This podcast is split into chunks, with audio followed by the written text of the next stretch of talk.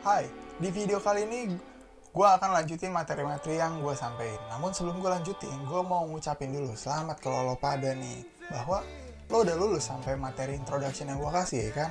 Nanti lo udah ngerti nih, gue itu tuh dari tadi ngomong apa sih selama berjam-jam or selama video introduction gue. Dan lo akan pada, lo penasaran berarti kan akan apa, hal apa sih yang akan gue sampein selanjutnya.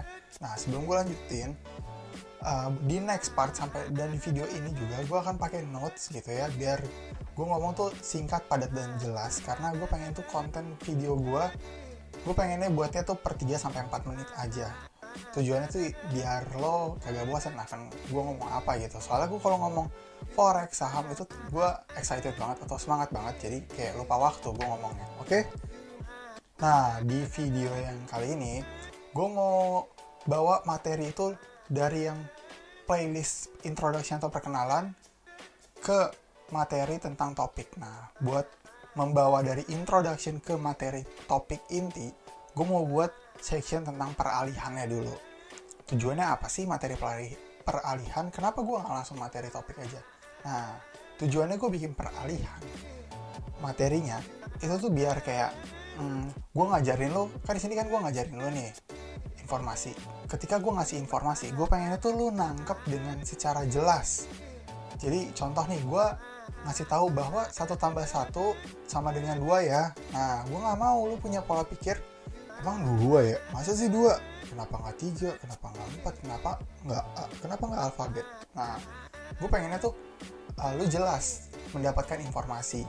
Oke, jadi gue harus ngajarnya ini sedikit demi sedikit, perlahan, perlahan-lahan aja, pelan-pelan aja, nggak usah buru-buru, oke? Okay?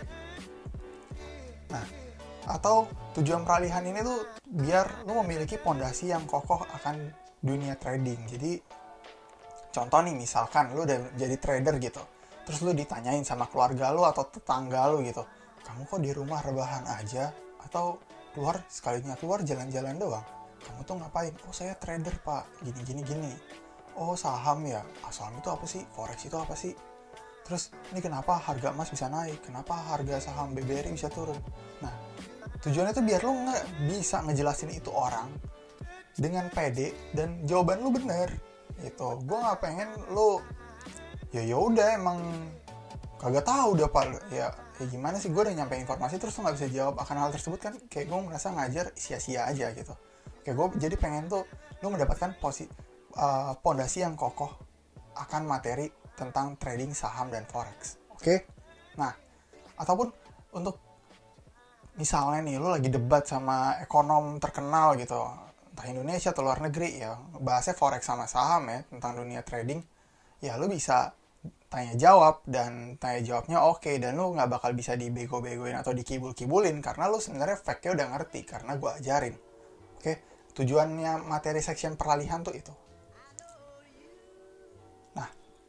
Di materi yang saat ini, section peralihan, gue akan masuk ke materi yang namanya market capital. Atau yang biasa dikenal dengan market cap. Market cap-nya berapa? Market cap itu apa? Oke, jadi gue akan ngasih tahu kalau market cap itu definisinya dulu ya. Nilai suatu perusahaan berdasarkan harga saham yang beredar. Oke, kalau lo masih bingung, gue akan translate ke simpelnya.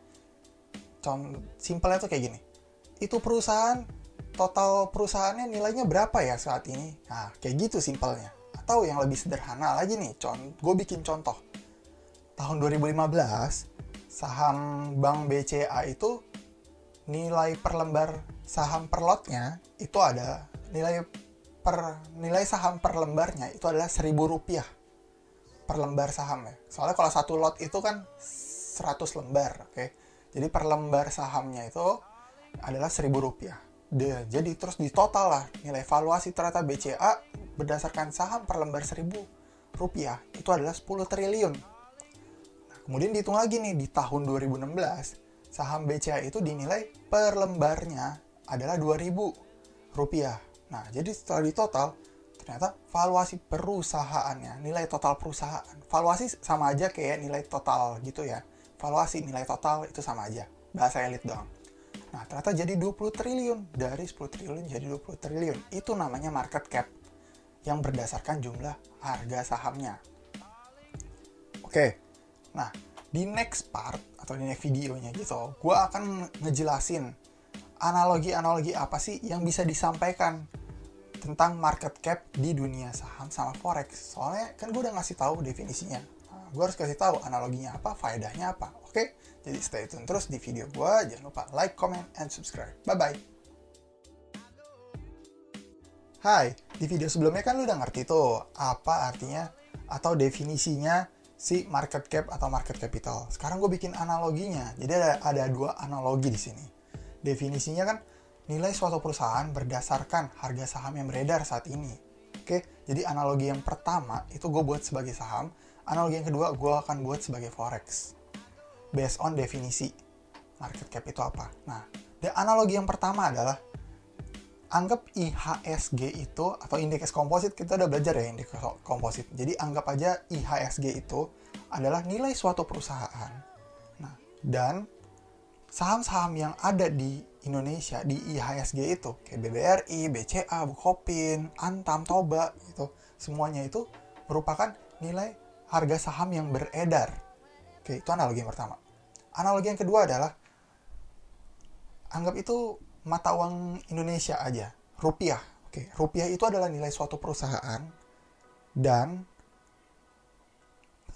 seluruh perekonomian yang terjadi di Indonesia, mulai dari tukang parkir bayar dua ribu sampai nilai proyek-proyek yang triliunan, itu tuh adalah har- harga saham yang beredar. Oke, analogi kita buat kayak gitu.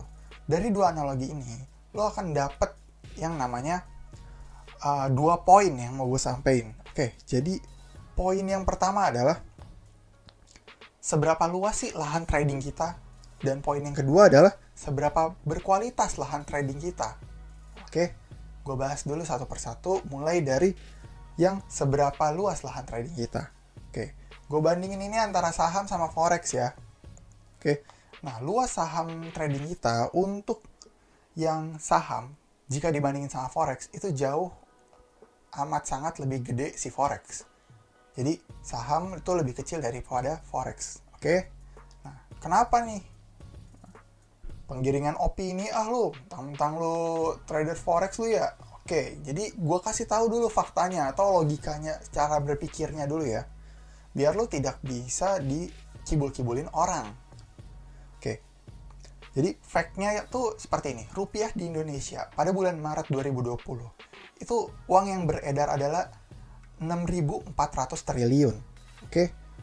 Uang yang beredar itu berarti kan itu semua perekonomian yang ada di Indonesia, mulai dari P T yang tidak terdaftar di indeks komposit I H S G atau U K M U K M kecil, tukang parkir, semuanya ada di total enam ribu empat ratus triliun.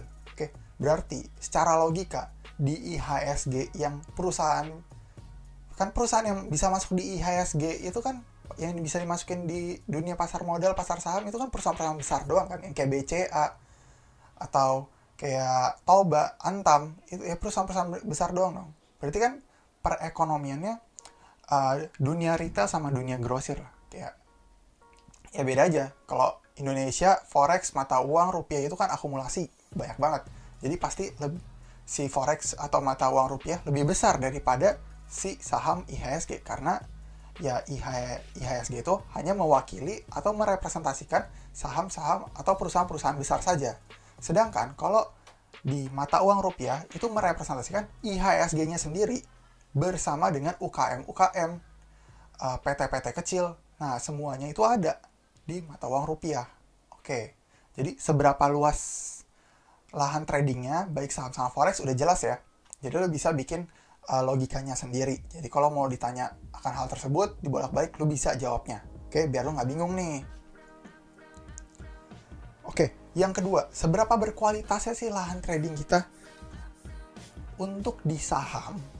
Oke, jadi untuk di saham Indonesia itu based on O J K di tahun dua ribu dua puluh ada enam ratus empat puluh satu saham yang ada di Indonesia. Oke. Nah, namun gue mesti kasih tahu nih bahwa kalau di Indonesia itu kan ada, meskipun ada enam ratus empat puluh satu saham, contoh uang yang beredar itu seperempat dari I H, uh, rupiah. Kan rupiah itu beredar enam ribu empat ratus triliun. Anggap aja uang yang beredar di I H S G adalah seperempatnya. Oke? Berarti ada kisaran dua ribu seratus triliun. Nah, masa dua ribu masa dua ribu seratus triliun itu mau dibagi sama enam ratus dibagi rata sama enam ratus empat puluh satu saham yang terdaftar di O J K. Ya enggak dong. Ya berarti kalau kayak gitu mah, kalau dibagi semua perusahaan yang di I H S G tiga koma dua triliun dong asetnya. Ya, nggak bisa gitu dong. Nah, ya ya ya gini aja pola pikirnya. Ya masa lu mau disamain Bank B C A, mau disamain sama P T Antam? Ya, P T Antam emang mau disamain sama Bank Bukopin? Bukopin emang mau disamain P T Toba sama P T Adaro? Nggak bisa gitu dong. Ya karena bisnis plan-nya aja beda. Yang dibisnisin aja beda. Ada yang barang, ada yang bisnisin jasa, ada yang bisnisin barang, ya pasti profitnya juga nilainya berbeda. That's why valuasinya juga berbeda. Oke, okay? Jadi uh, tingkat stabil, yang di sini yang mau sam- sampaikan adalah tingkat stabilitasnya itu antar perusahaan berbeda. Oke, okay? Nah, lo kalau masih bingung gue ngomong apa, di next part gue akan jelasin yang lebih detailnya. Jadi stay tune terus, jangan lupa like, comment, and subscribe.